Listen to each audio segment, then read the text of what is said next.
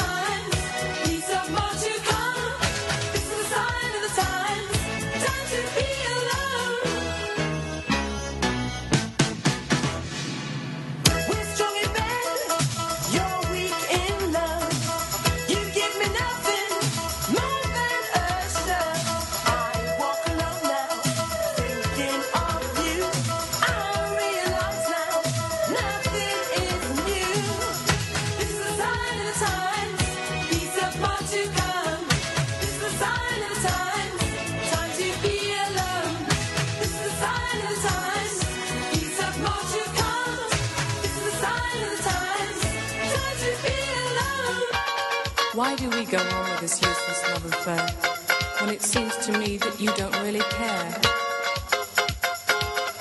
I realize now nothing is new. Time to live my life without you. Without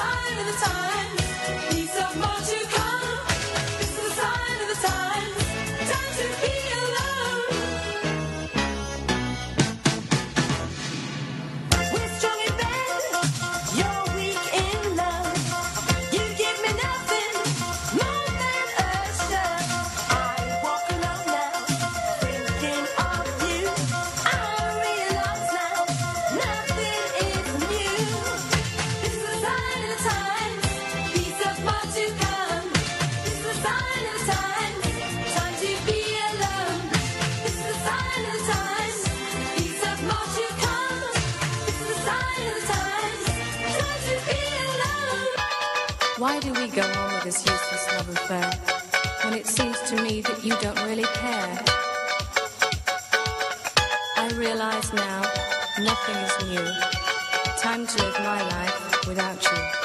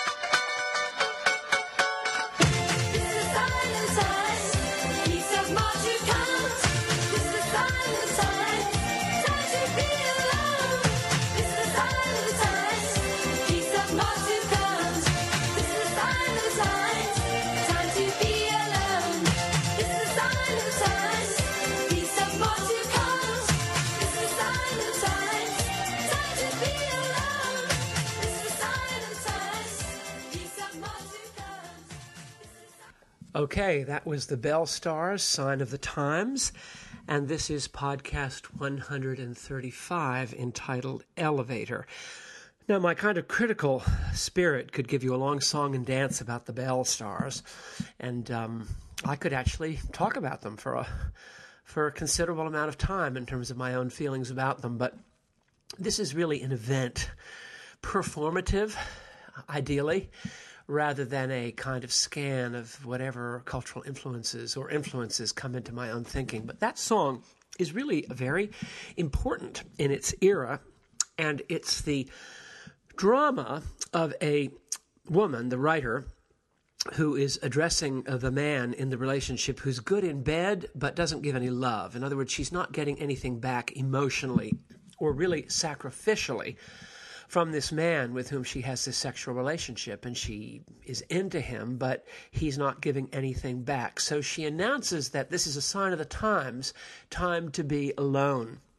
And the um, power of that is that it's uh, uh, selbstverständlich, as they say, auf Deutsch. It's obvious to anyone in relationships, in the human uh, existence, that if you are um, the object of one's attentions or someone else is the object of your attentions in a physical or sexual sense, and yet there's no real desire to offer anything, to give back, to to share, as it were, to to give, then the relationship is going nowhere and ultimately will be destroyed. Now, most relationships that are ideally and passionately sexual have the um, ability to turn into something uh, beyond and above or subsuming, which includes the emotional uh, character of real uh, sharing and participation, emotional inclusion. But it's also possible, very possible, to feel as she in the song by the Belle Stars that this is a sign of my times of life that uh, we're good in uh, bed, but there's nothing else beyond it. You're giving me nothing time to be alone. Now, the problem with that is that it creates a situation or sets up a situation or perhaps is a situation where the only sort of um, possible result is being alone. Now, admittedly, you don't want to be with someone who hates you or detests you or criticizes you or is really out entirely for his own satisfaction and not yours. But at the same hand, the cost of entitlement, a fair entitlement to receiving love, is um, in this relationship, which she is singing about, uh, time to be alone. And I think the issue here in this podcast entitled Elevator is what is the real um, kind of uh, vehicle by which uh, love uh, can be turned from um, this kind of impasse between a selfish person and a person who's simply not going to put up any longer. She has justice on her side, but at a very high cost. And the high cost is time to be alone. And you and I know that in the long run, we don't want to be alone. I mean, I don't care who you are, whatever your particular circumstances and attitudes and position is. Nobody really wants to be alone for long or ultimately alone or finally alone, especially when you get sick or needy and die. I mean, I was in college and I kept getting this uh, kind of, of, flu. It was my particular way of dealing with stress in college. And um, I, uh, when I'd get the flu, I mean, I wasn't going to ask my male roommate, you know, in the next room to look after me and bring me something from, bring me soup from the, the you know, refectory and the hall. Um, there was at various points um, girlfriends, and they, if they liked me, seemed to want to bring me soup and oranges and citrus and help nurse me back to health. And uh, uh, I learned very soon that no matter what I might happen to think about my own uh, ideas and my own ego and persona, it was never really great fun, especially in times of distress, to be alone. So the cost of entitlement, which is absolutely just on her part, is time to be alone. And I think the issue there is that the um, attitude reflected, very human, very normal in the song, is a kind of form of tussle in love that is bound to fail because it is somehow based on the idea that I can either I need to change this person or I want to get something from this person or I need to alter the situation.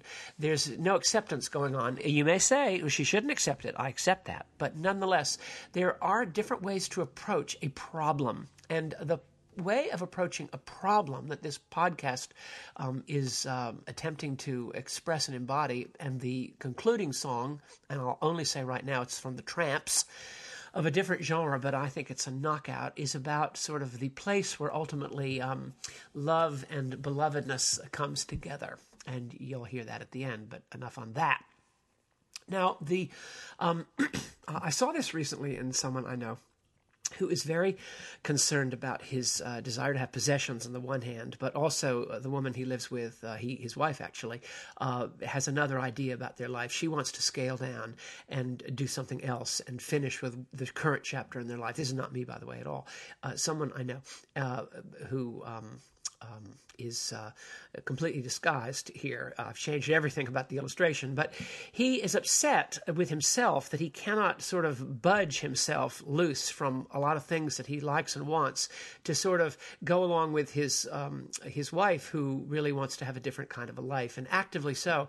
And so he framed his prayer. He said, "I'm praying that I would uh, be less attached to my possessions. I'm praying that I would be able to overcome my sort of." Um, kind of desire to have these things, desire to have a lot of things, a kind of life that I have, uh, that I would be able to overcome that, so I could accommodate myself to to. Uh, um, to her who wants a scaled down life, and we could somehow meet at least in the middle, if not more on her side after these years. Well, the uh, prayer was framed completely wrong. It was framed in the sense that it was that it not wrong. The prayer cannot be answered because it involves a struggle. What he is saying is that he is asking God and asking me to help him ask God because I'm on the other end of this conversation, to reduce something that he has in his life, a certain uh, attachment, so that he can overcome the attachment and be more uh, self giving. It's a sincere uh, prayer, but because it's based on the notion of a, of a struggle, a, a struggle against the way he finds himself thinking and feeling, it is doomed because it's based on a struggle. It's not based on an acceptance uh, of the way he is, which would, by the very act of not struggling against who he is, its hold on him would decrease. Uh, in acceptance and reconciliation with the way he is, his um, his uh, conflict uh, with his wife would uh, decline um, overnight. It wouldn't end completely, but it would uh, uh, lose its strength because he's fighting it so much. So, what happens certainly in religion and in Christianity also is that um, people are constantly praying against something in themselves or some situation to change it rather than starting with grace, acceptance, and mercy, and then the, the actual resistance that they're feeling and conflict begins to, to leave. Remember what the scripture says uh, there is no sin where there is no law, or sin increases when the law or, or, or judgment increases.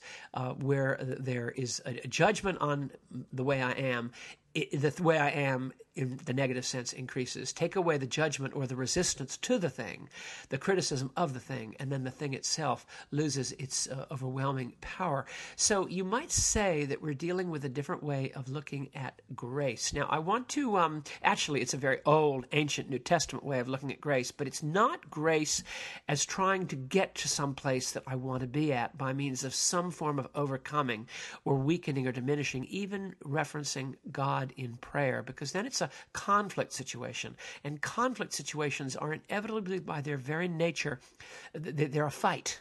And the moment they're a fight, they're they're they're a, a either or. And the moment they're an either or, you can get nowhere because the great um, the great change in life is um, into thy hands I commit thy uh, my spirit. Uh, do not turn you know turn the other cheek.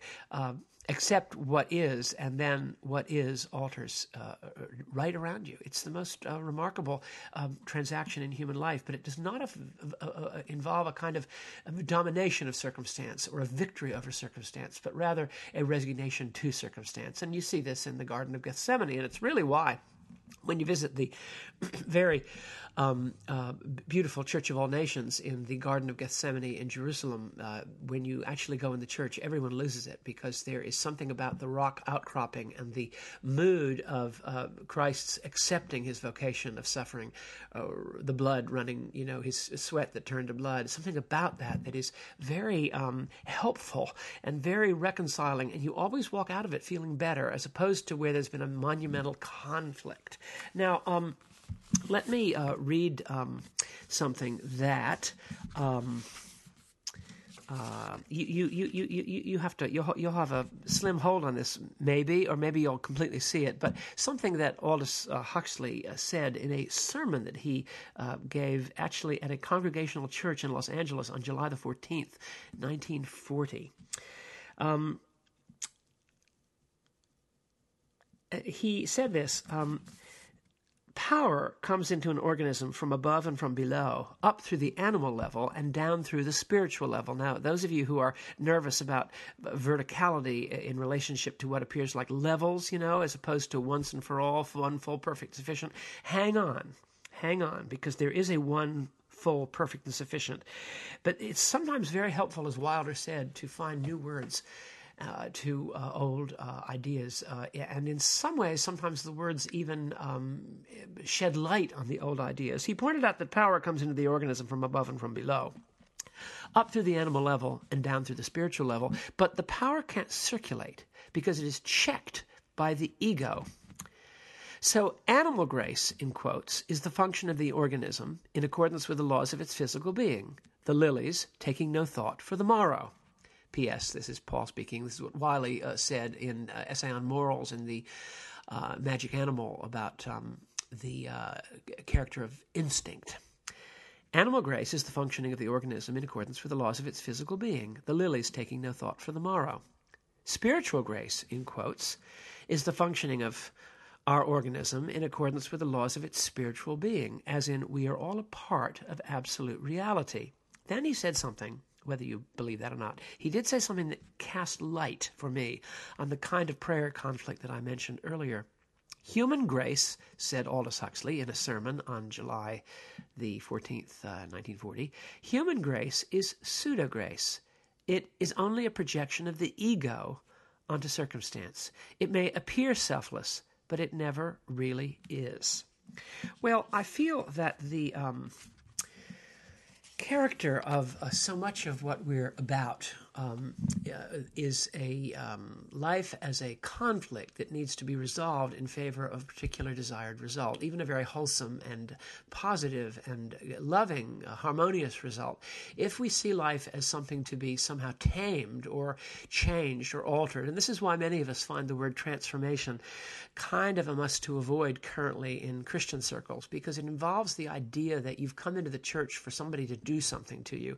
And rather, the nature of grace is you're accepted as you are, and in being accepted, the real self, the real you, who is full of love, energy, and delight, and joy and exuberance, uh, comes uh, to the fore. I was uh, also uh, talking to someone whom I care very much, and she was uh, complaining about her son at uh, college, and she just, again, I've disguised the illustration completely in every way I can but she was complaining about her son that he was really failing to do right in some not sexual, which is usually is, or a drink, which they never tell you if you're the mother and father, but in relationship to some aspect of studies. And so involved in she is she in uh, her um, son's uh, ins and outs and vagaries of his everyday life as a senior in college that she sort of knows she thinks what he's doing every 15 minutes, and she's absolutely, totally, wildly absorbed and focused on some particular problem he has relevant to one of his courses. And uh, she sees it. She said, Paul, help me in this. What do I need to do to get him to start studying properly so he can have opportunities? It's always veiled in, uh, you know, veiled as uh, something eleemosynary and loving on the part of the mother or the father, you know, so he can, in fact, have all the choices that I didn't have. That's the usual thing. And it's completely untrue.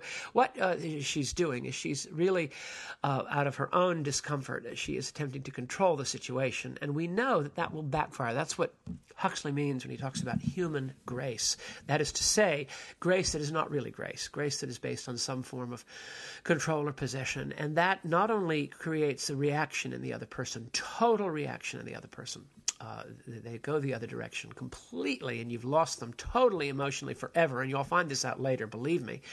I say this to all parents please listen. You won't listen, you'll do exactly what you're doing, but then you'll suddenly wake up at age 40 and your children don't want to talk to you, at least about anything that really matters to them or anything that is truly specific to their independent way of living and way of thinking. And so please don't do it, but I know you, you'll continue to do it. We're all normal. Now, what happens is that if you see, rather, if this young man could be accepted as he is, whatever he is, and simply listened to and not try to be changed, and even understood that if things aren't going well in his botany class or whatever it is, that, that maybe he has to fail. Maybe it's important that he fail. Don't protect him because God is always working through these failures, apparent failures, to bring someone to a new place and through a new door. And this is important. So stand out of that. But You won't, but um, it, it's really um, vain words, but it's crucial. Now, the problem with all of this, whether it's the Belle Stars, who she's up against a man she cannot change, who seems selfish and probably is selfish, and therefore she says, Get away, I'm out of here, time to be alone. But, you know, she's not going to enjoy it. And she's probably going to thrust herself into another relationship quite soon if it comes along that may, in fact, have exactly the same problems because her real problem is not the guy, it's herself. Similarly, the two different examples I gave, the problem is not this rock that has to be moved out of the way or excavated out. By the way, I was seeing a fabulous um, uh, 1990 British um, horror uh, half hour special from BBC. I think it was called Stigmata, and it's about a, a woman uh, in a country uh, little getaway from London out in the country. And it turns out that the little garden, these upper middle class people in their cottage, has a kind of uh, roll stones, uh, kind of prehistoric, you know, uh, um, Stonehenge type of kind of primitive monolith buried. And they try to move the monolith to do the garden, and suddenly she has all these stigmata all over herself. It's just the most extraordinary thing. And uh, she begins to bleed, and uh, it's called stigmata, and it's haunting because it's really well done, and she has no idea where this is coming from. This psychosomatic, but is it um, uh, consanguinity of sanguinis, and it's really something. Now, the um, uh, point here is that you d- don't do something about a thing. It's that rock. If they only hadn't moved the rock and tried to get the rock out of their garden, the terrible thing that befalls her wouldn't have befallen her. The same is with you. Let the rock stay. Um, Heard used to say that we have no free will at the point of action because at the point of action, we're bringing in fears, we're bringing in terrors, we're bringing in anxieties, we're bringing in aggro, we're bringing in guilt, we're bringing in all these things from our past whenever we act unilaterally, and that inevitably fails because it's tied into all this baggage, garbage of other things that have created a non free action that's really coming out of another place, a controlling place, or a possessive place, or a fearful place. So don't act when you don't know what to do because, as Heard said, we there is no freedom at the point of action. What a thing to say and how true that is if you look at your life where you've acted and it's you've not acted out of freedom and it's boomeranged back on you. So the uh, power really of what he's saying is when you reconcile, when you come to terms, when you don't resist. And this sounds new age or new no, it sounds like new thought, but it's really very old thought because when you let it be, you don't criticize, you don't judge, you don't accuse. The thing itself loses its sting and it can be dealt with as it is. And it, uh, then, uh, you know, there's by not attacking a problem, going at it, you know, Bill Murray and Scrooge, I'm all over it. He's not all over it. You can't be all over anything. And if he's all over it, he's all over it for the wrong reasons. And uh, so Jesus said that the motive is all. So you're really stuck. So far better to see life in the following way. And here I'm coming towards the conclusion. Uh, Isherwood himself, who was uh, in the late uh, 1930s and early 1940s truly cooking with gas, um, uh, wrote about um, the nature of the life force. If I can, don't don't take that as jargon. Uh, it, it is just a word to describe what is the Holy Spirit or the presence of God that is working in the direction of love and uh, uh joy and hope and the fruit of the Spirit, the, the the the rivers of living waters out of the belly, as Christ said in St. John's Gospel. And um, listen to this. This is in the context of Isherwood's ruminations about religion as related to sex, and that's why I use use it because it brought uh, to my mind uh, immediately out of my uh, a, a tremendous affection for the song we heard earlier, Sign of the Times by the Belle Stars. In uh, June 1939, uh, and I think this is the extended entry. Uh, actually, it's a general entry from June of 1939. Uh, Isherwood writes this. As for the accusation that, quote, religion is nothing but sex, end of quotes. Whether you accept Freud or not, the fact remains that the mind body has only one life force. This force expresses itself in different ways at different levels of consciousness. Now, here's the key thing, and this is the motif from which the title for this podcast 135 comes. In a department store, the same elevator takes you to the women's hats, the sports department, the furniture, and the restaurant on the roof. The same force impels a man to paint a picture, run the quarter mile, have sexual intercourse, say his prayers. Most Europeans and Americans, religious or not, find this fact a little shocking because they secretly think that sex is dirty and they think that the life force is probably nothing else but sex. Um, this point of view never fails to shock Westerners, however. It even shocked Huxley and Gerald himself. Now, this is it. The department store, the same force impels a man to paint a picture, run the quarter mile, have sexual intercourse, say his prayers. Now, that is a, if I may use a slightly, a word that you may um, react to, but it's, the, it's a good word for this. that is the monistic view of uh, God. That is the monistic view of reality, life, and nature. God, what uh, what Heard out of deference for his secular friends, and he was a very religious man and had a very strong Christian, very strong Christian preponderance to his thought and his heritage, but especially his thought as it was maturely presented. Heard um, would refer to God as this thing. He never used the word God. This thing. this thing, which is everything, which is reality, which is the real thing that is me, that is I, that is the self, that I don't know, that I need to understand, that ultimately is in charge of all things and from whom and to whom and to which I'm going. And that brought in contact with uh, ever renewing love of the Holy Ghost uh, had this tremendous impact on these uh, people at key point in their young lives, their mature young lives. So, um, if you could see that the elevator, that the same thing uh, that is love and sex is also creativity and painting, and the same thing um, that I often, you know, we used to laugh. We would go and watch uh, at the country club where we lived uh, in. Uh, um, Briarcliff Manor, New York, we would, because we would take our children on walks in the country club, of which we were honorary members, because in the old days, Episcopal clergy could often would often receive an honorary membership in a local country club, and we were around. And I think Tuesday mornings was women's uh, women's doubles day, and uh, you'd see all these. Uh, these were John Cheever type situations, and you'd see these. Um, the wives of these very successful commuting New Yorkers. And uh, in those days, it was the women who were the stay at home wives. We're talking a long time ago, but it was in my living memory. And they were unbelievable. I mean, the power of their serves, the incredible games that these women would play as I would be taking the kids around on my day off, or Mary would, and we said, God, these, these women must have terrible sex lives. I mean, it was very clear to me that the energy of the serve, because they were very good, and the power of the tennis we were seeing on Tuesday morning, whatever it was, Wives of Members Day or female, whatever it was called, it had a name, said so, that's what, what the elevator is. The, ele- the same elevator that was a little probably failing with their tired commuting husbands who were away Monday through Friday on banking expeditions to the Middle West or to China, whatever it was. Uh, the, the, there was a huge amount of something going on that smacked to me of, of, of, the, of, of a sexual aspect of life and a frustration. But that's what a monistic view. It's not. Uh, it's uh, tennis as sex or um, painting a picture as also sex, the underground river, as I say. By the way, uh, if you're looking for some new material that you might enjoy, Mockingbird is just about to release my 27 lectures that I gave at Knox Seminary in uh, Fort Lauderdale uh, in July, and they're being released. I think you have to pay for them, but uh, it's very modest, and I'd love you to to get those lectures. They're 27, I think, and you can choose which ones or buy the set. And uh, I'm very pleased with that particular um, presentation. It's been very well edited, so you'll only get you won't get dead time. But the, the power of the unit, the elevator went to the country club on Tuesday morning, and it was in the the the empty beds at night uh, with the man always away. In that cultural context it's different today but it's the same thing. Uh, it just has new partners new people new situations new combinations. And secondly it's in the man who paints a picture. It's in all those people i used to know in retirement who would take up painting. I mean it's winston churchill you know at chartwell.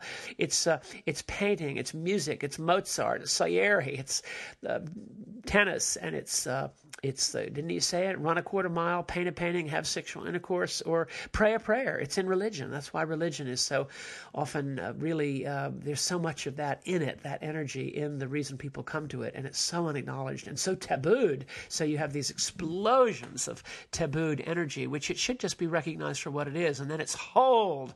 The suppressive hold would vary you'd have a much more normal and regular way of living. But that will never happen. At least it never has in the history of religion except maybe in very small groups of people. Maybe St. Francis had a holistic view. And that's one of the reasons why he was so unbelievably respectful to women, probably because he was integrated and not tabooed in that area. But my point is the elevator, it's all the same. And so therefore, life then becomes, instead of a, of, a, a big rock a boulder in the garden that has to be uh, upended, as in stigmata and removed and, and kills you. Kills you. It kills. Um, because of the collateral damage of a consequence that the people who did it had no idea about of an Anglo-Saxon or Cro-Magnon man sacrificial um, table, the stone table, and you have um, this. Uh, it, it, makes of life instead of something to correct inside you. You know, my my acquisitiveness, which prevents me from downsizing for the sake of uh, my wife's desire to have a quieter and more normal life at the age we are, or something about my son at school that makes me want to just change him so he can do right. And all of these cases are cases of a seeing life as a challenge. What Aldous Huxley means here as human grace is when the ego, when actually it's about you and yourself and your problems, rather about the thing in itself, and then the problem itself becomes so big. So that's what I wanted to say.